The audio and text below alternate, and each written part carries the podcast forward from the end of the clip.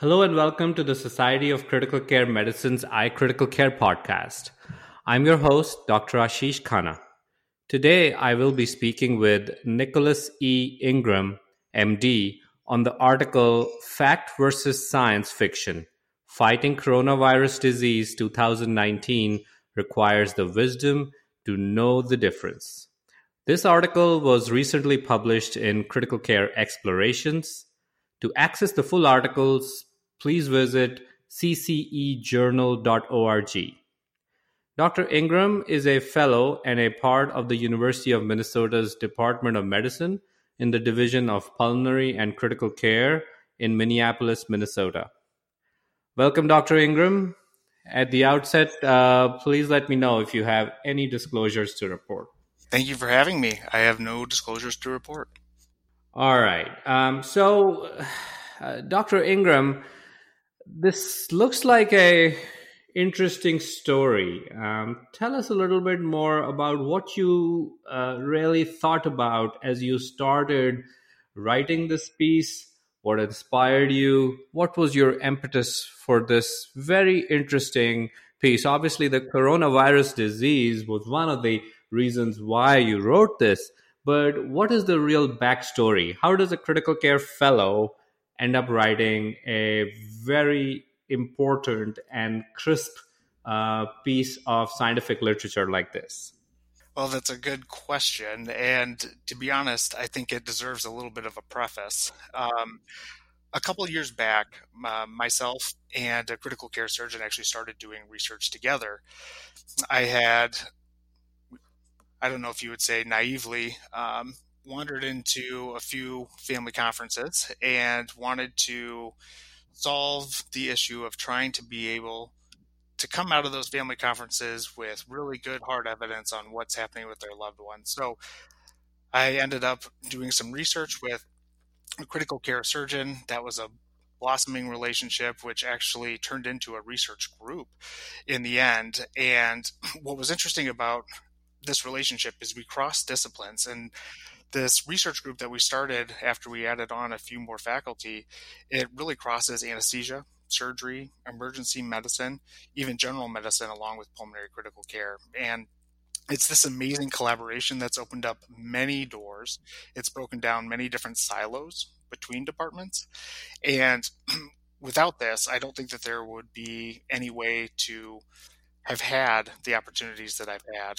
And one of these opportunities happens to be a um, ongoing randomized uh, controlled trial um, with COVID 19. And I preface with this because most of my research has been critical care outcomes and survivorship. And so, needless to say, I really haven't had a large amount of experience, actually, I should say, any experience with being a part of a randomized controlled trial. But fortunately, our research group gave us the opportunity to leverage many different people's expertise and to start one.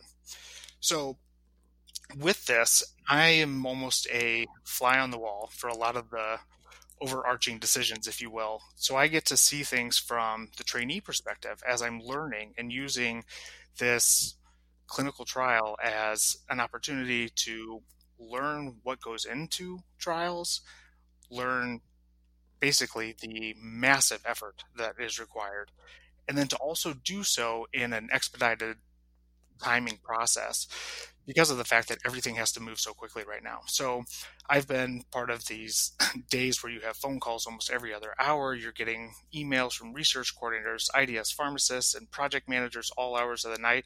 And it's amazing and inspiring to see how much work is being put in. And especially at the speed that it's being done and with the enthusiasm. So I preface with this because a lot of this is why I wanted to do this article. I'm seeing the amazing pivot that really the whole scientific community has made to be able to try and fight this invisible enemy that we have right now with coronavirus.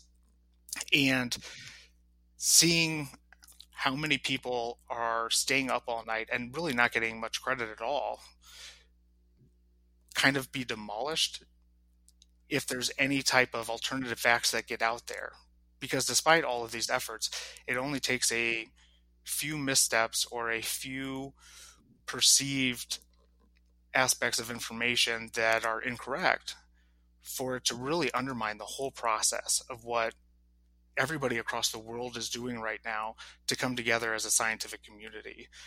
And so we had actually when this article came out that we referenced as kind of a example of alternative facts and misinformation, we had written a piece about it.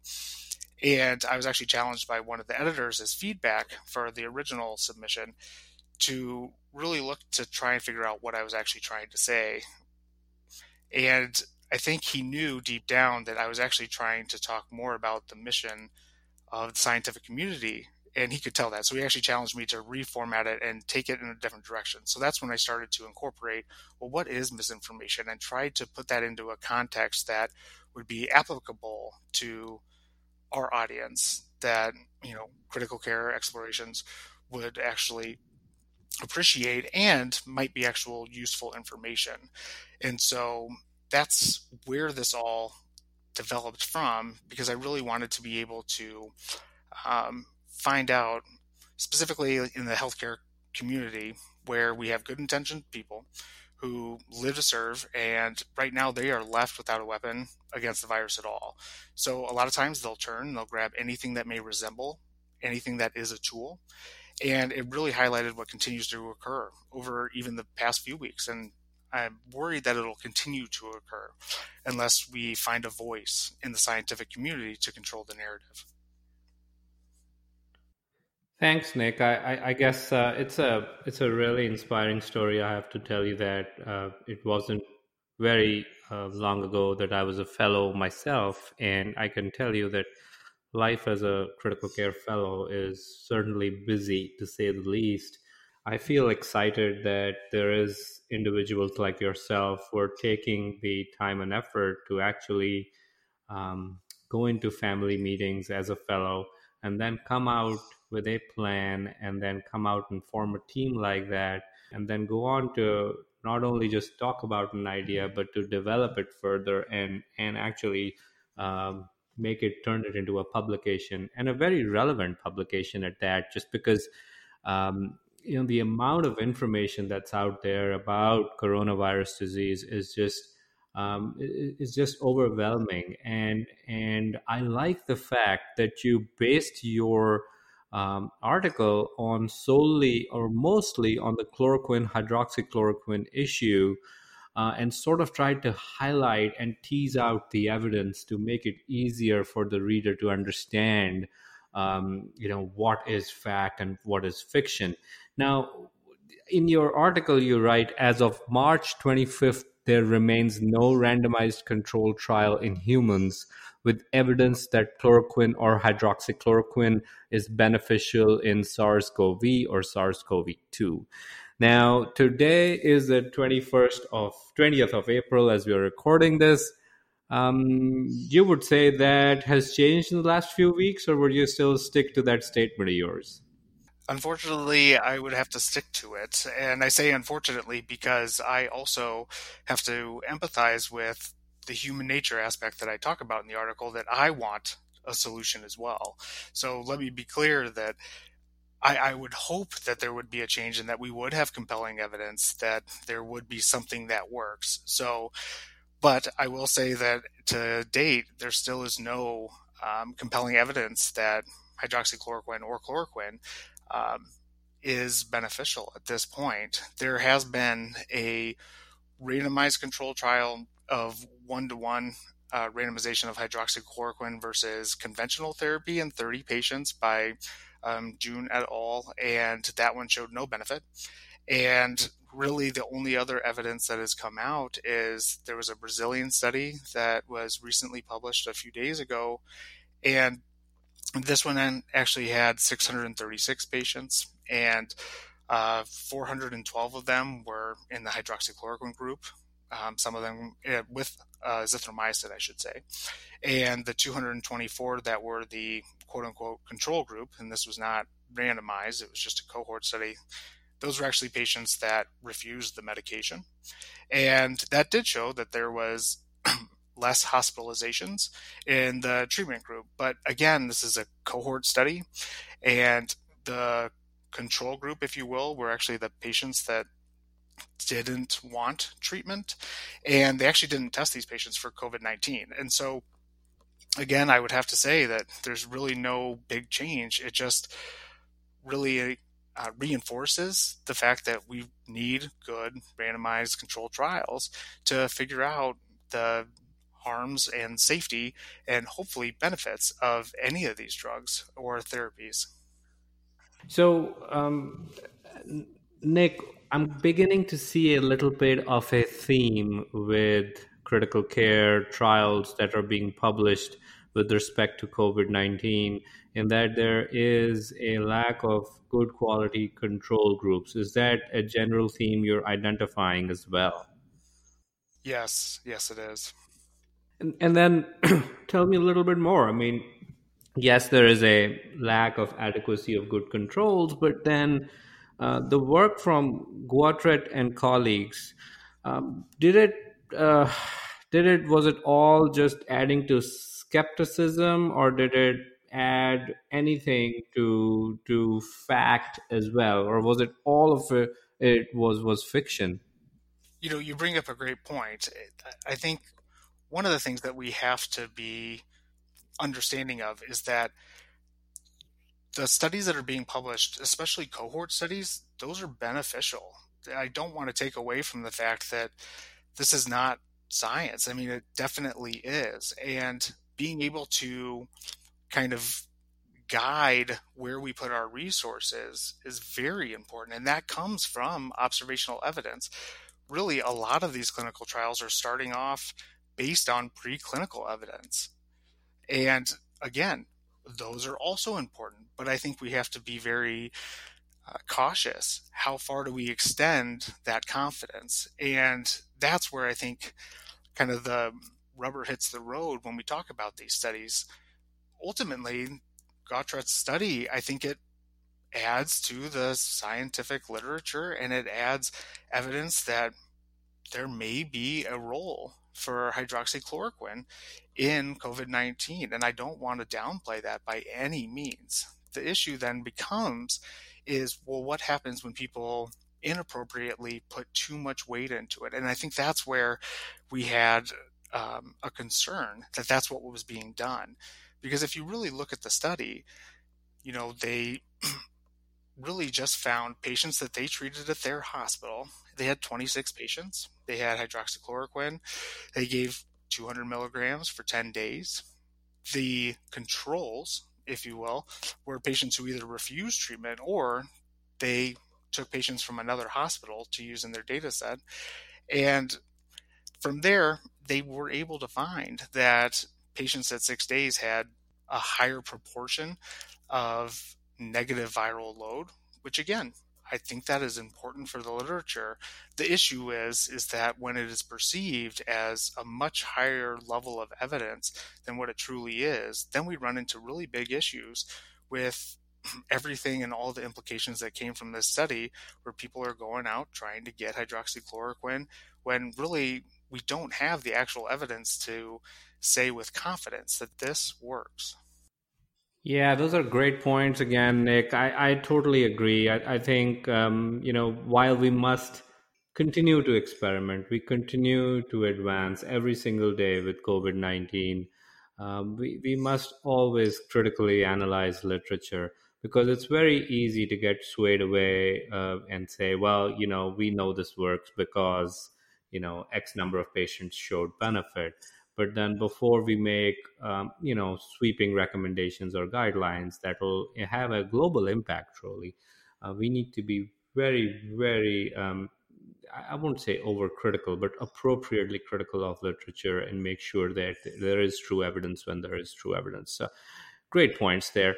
You you also bring up nick the topic of misinformation versus disinformation in your paper can you uh, really tell our audience how misinformation is different from disinformation?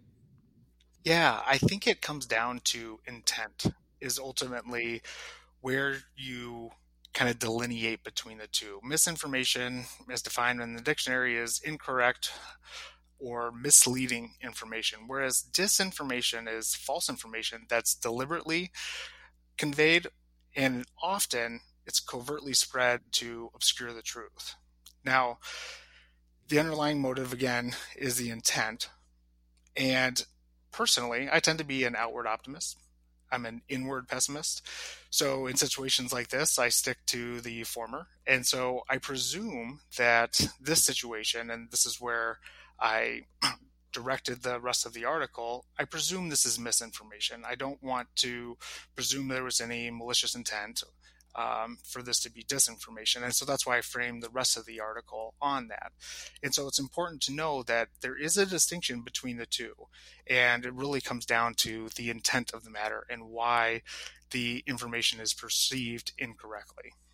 So, what about something um, you know different now? Um, other facts and fictions uh, with the COVID nineteen situation right now. Would you like to go a little bit into uh, some of those areas? You know, I think this actually is a great point to bring up the moving target of information. Because even with that question being posed to me, it's actually really hard for me to even tell you what is fact and what is fiction because something that I could tell you at this point with the level of evidence today, it seems to be fiction that people are propagating X, Y, and Z. However, tomorrow something else could come out and it would be fact. And I think that is actually a critical aspect to what is going on in the environment right now is that we're used to trying to put things in, you know, black and white. As academics very well know, there's always this gray area. However, more importantly, every single day, that gray area actually itself moves. And that's what makes it really hard to a even keep up with the evidence, even from the gatekeepers of the scientific community that I think many of your listeners would attest to being. It's really hard for us to take in this information. We talk about the drinking from a fire hose in medical school. I think right now, information overload is occurring on all different levels right now. And that's what makes it even hard for us to be able to really control the narrative from that aspect. But that being said, I think that right now, looking to see where the general public is actually getting their information, what is swaying them, it's really important for us to temper those um, expectations or their influence if it's inappropriate. And I think that's where our role will come into. But I think trying to be able to say definitively, I know X, Y, and Z about this, this, and this topic, it's going to be hard. And I think we have to be humble about that. And I think being humble right now is the best way that we can try and maintain our trust from the public.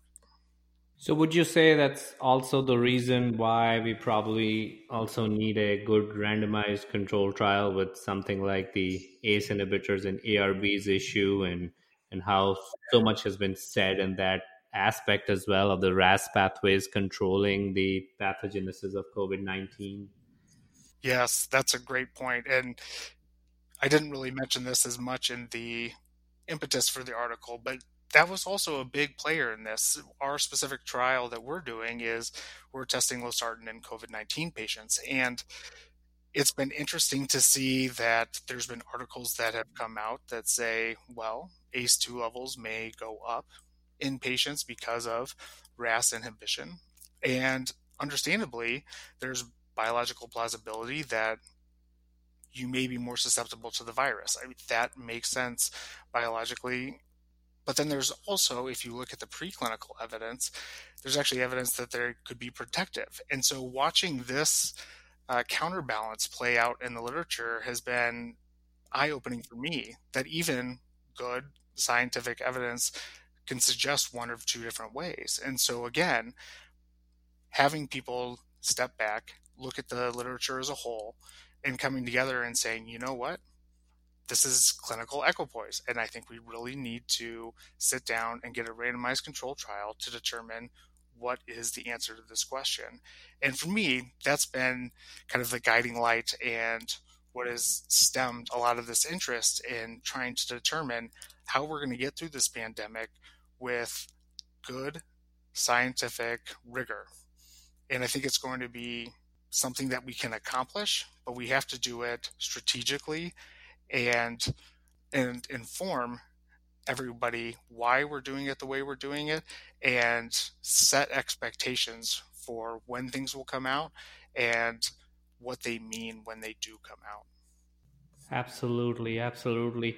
Uh, the ACE inhibitors issue is really critical, right? I mean, um, most of the elderly population is on these agents, and knowing that these agents might directly um, add or subtract to the uh, pathogenicity of the virus is critically important because you know we've seen that the elderly population are classified as a more vulnerable population with this disease. Um, so the implications of anything that you do in this area are huge but the only way we're going to truly see something that is credible is after we do a good randomized controlled trial include several hundreds maybe thousands of patients and are able to prove a point again understanding that will have implications all over the world correct absolutely all right, so Nick, let me just uh, talk about misinformation again. I think that's a brilliant concept. Um, uh, really, the misinformation is different from disinformation. But then, what are some possibilities to combat misinformation? Do we have to tell journals to be careful about what they're publishing, or do we as readers have to be skeptical? uh, about anything that we read? Yeah, I think it's a culmination of a lot of different things. You know, I think one way to approach this before we can get to the solutions, we have to understand the challenges. And, you know, serendipitously, we actually at the University of Minnesota just had a few different lectures about mass communication. And we have a lot of experts actually in our School of Public Health. And in fact, this week during my, I'm taking classes right now for my master's, and this week happens to be health communication. And so I actually emailed one of my professors um, this Friday, and she was kind enough to direct me to some more information. I will be completely honest. I wish I would have had this information before I wrote this article. But one thing that came out of some of the research I've done between writing the article and now, and in listening to some of these experts on health communications, is it really opened my eyes to how many challenges there are. And I think addressing the challenges briefly will hopefully not make this seem as something that is overwhelming and not possible to control. But I think it will help then determine the solution. So if it's okay with you, I might actually talk about some of the challenges briefly. Oh, absolutely. Go on. And and specifically, you know, the social media issue seems to be really relevant, right? On the one hand, we use social media as a knowledge platform open education, open access, availability to look at everything and anything as it's published. On the other hand, it's difficult to filter information from um, just opinion on social media. Yes, and that's very, very true. And I think some of the big challenges that we have to understand what we're dealing with is that one of the things that we're going to encounter is that when we state what we think is true fact, people who do not want to believe what we are saying may call it inaccurate in itself. We may be accused of misinformation in and of ourselves if people have a different worldview. And this isn't in line with what they want to believe. There's also competing interests with other people having misinformation and disseminating that. And we also have to understand that we're doing this all during a pandemic where reality in and of it in and of itself is not normal. We really don't have the foundation that we're used to living in. The normalcy in which we do our day to day activities is not here right now. So the structure is gone. And so when we're in this unfamiliar environment, this heightens our desire to find that stability. You know, and then you also take into the context that you have local news, which is usually key for especially the lay population and the general public to getting their information. And right now, those are newspapers that are actually being affected financially by the crisis. So you take all of that into context. We have a really difficult ability to be able to disseminate the information appropriately. And that's not even getting into the social media aspect of it. On top of that, false information in and of itself usually spreads farther, faster, and deeper. We have issues with trust in journalism and in research. And so putting that together with trying to have people understand well, what is the difficulty of science? What does it mean to actually go through this process of doing a randomized controlled trial? I myself am learning about this, and I've been through medical school, I've been through medicine residency, and I'm in the second year of fellowship. And so I'm still learning things. How can I expect the general public to understand the nuances of what goes into a randomized controlled trial? And then dealing with all dealing with chance. How do you explain what you know, type 1 error is? Those are all things that you cannot do in a very quick news article or a conversation that you have with a loved one who has a disagreement about what's going on.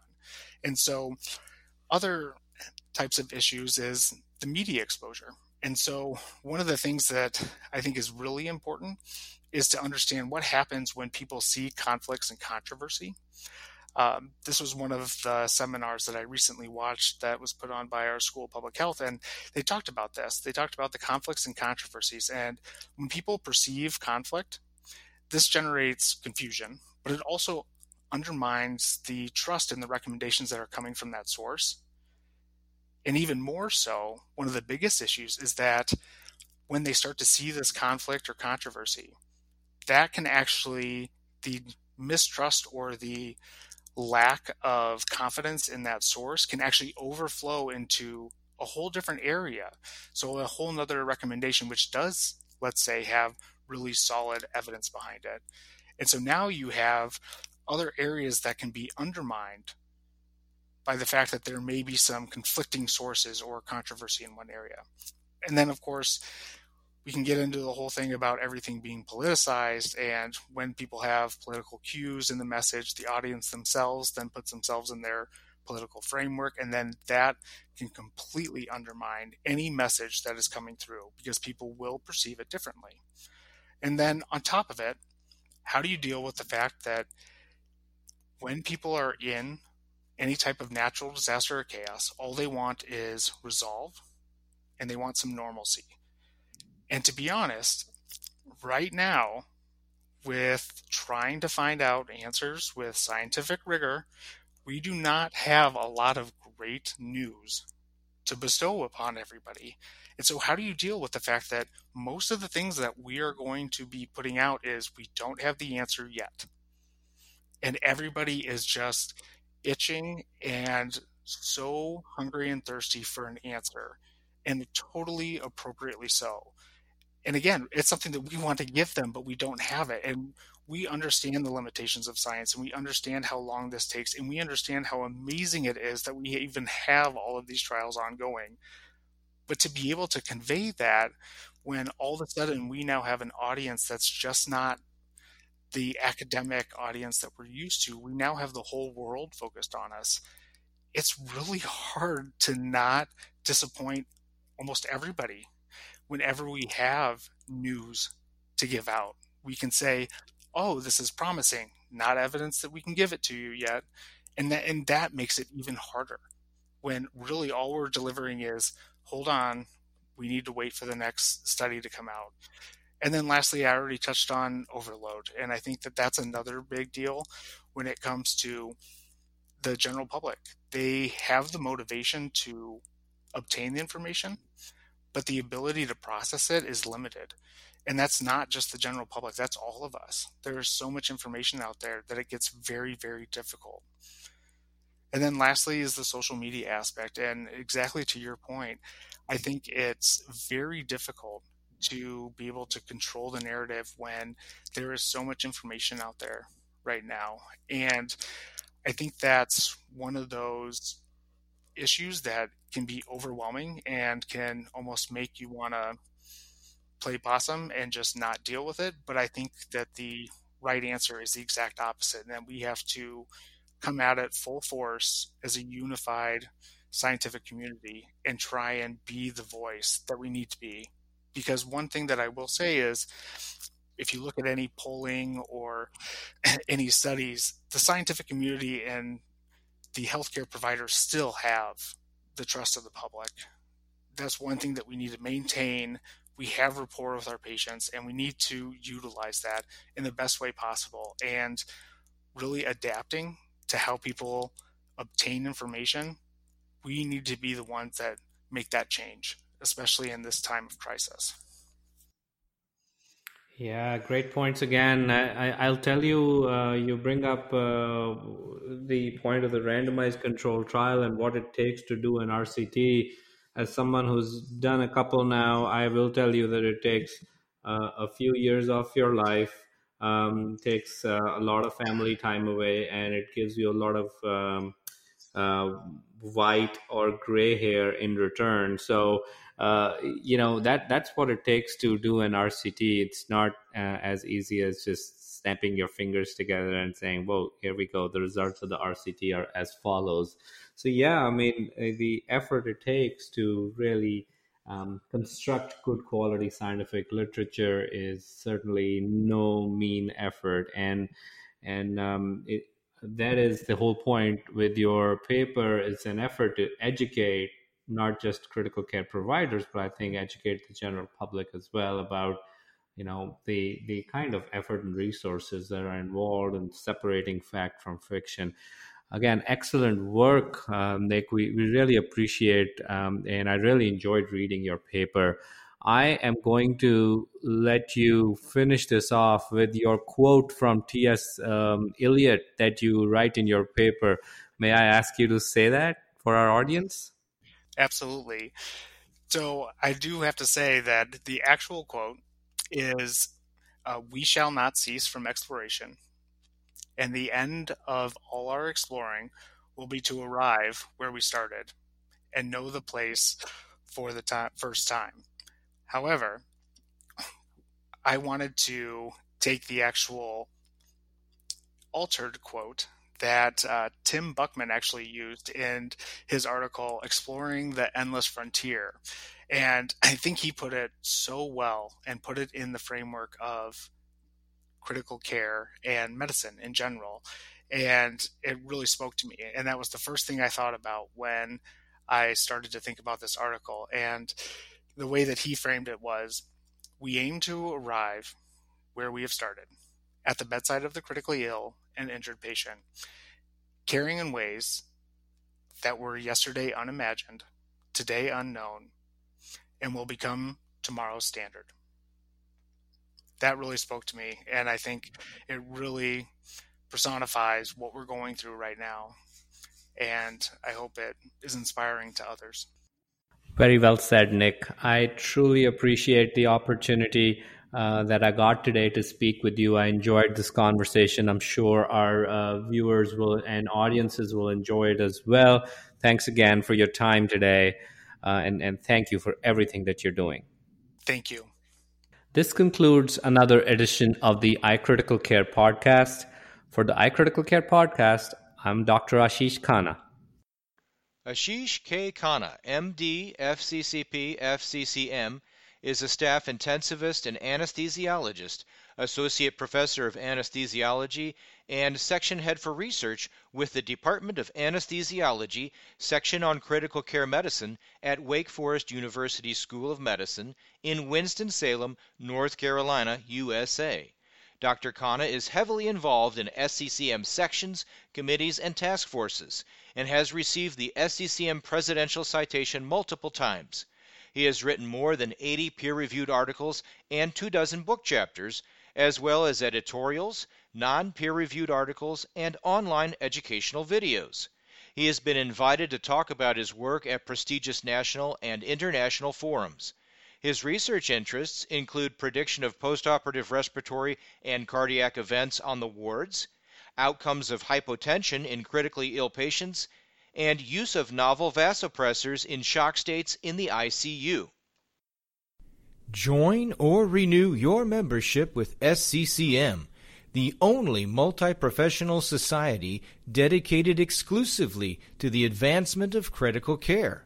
Contact a customer service representative at 847 827 6888 or visit sccm.org/membership for more information. The iCritical Care podcast is the copyrighted material of the Society of Critical Care Medicine, and all rights are reserved. Statements of fact and opinion expressed in this podcast are those of authors and participants and do not imply an opinion or endorsement on the part of the Society of Critical Care Medicine, its officers, volunteers, or members, or that of the podcast commercial supporter.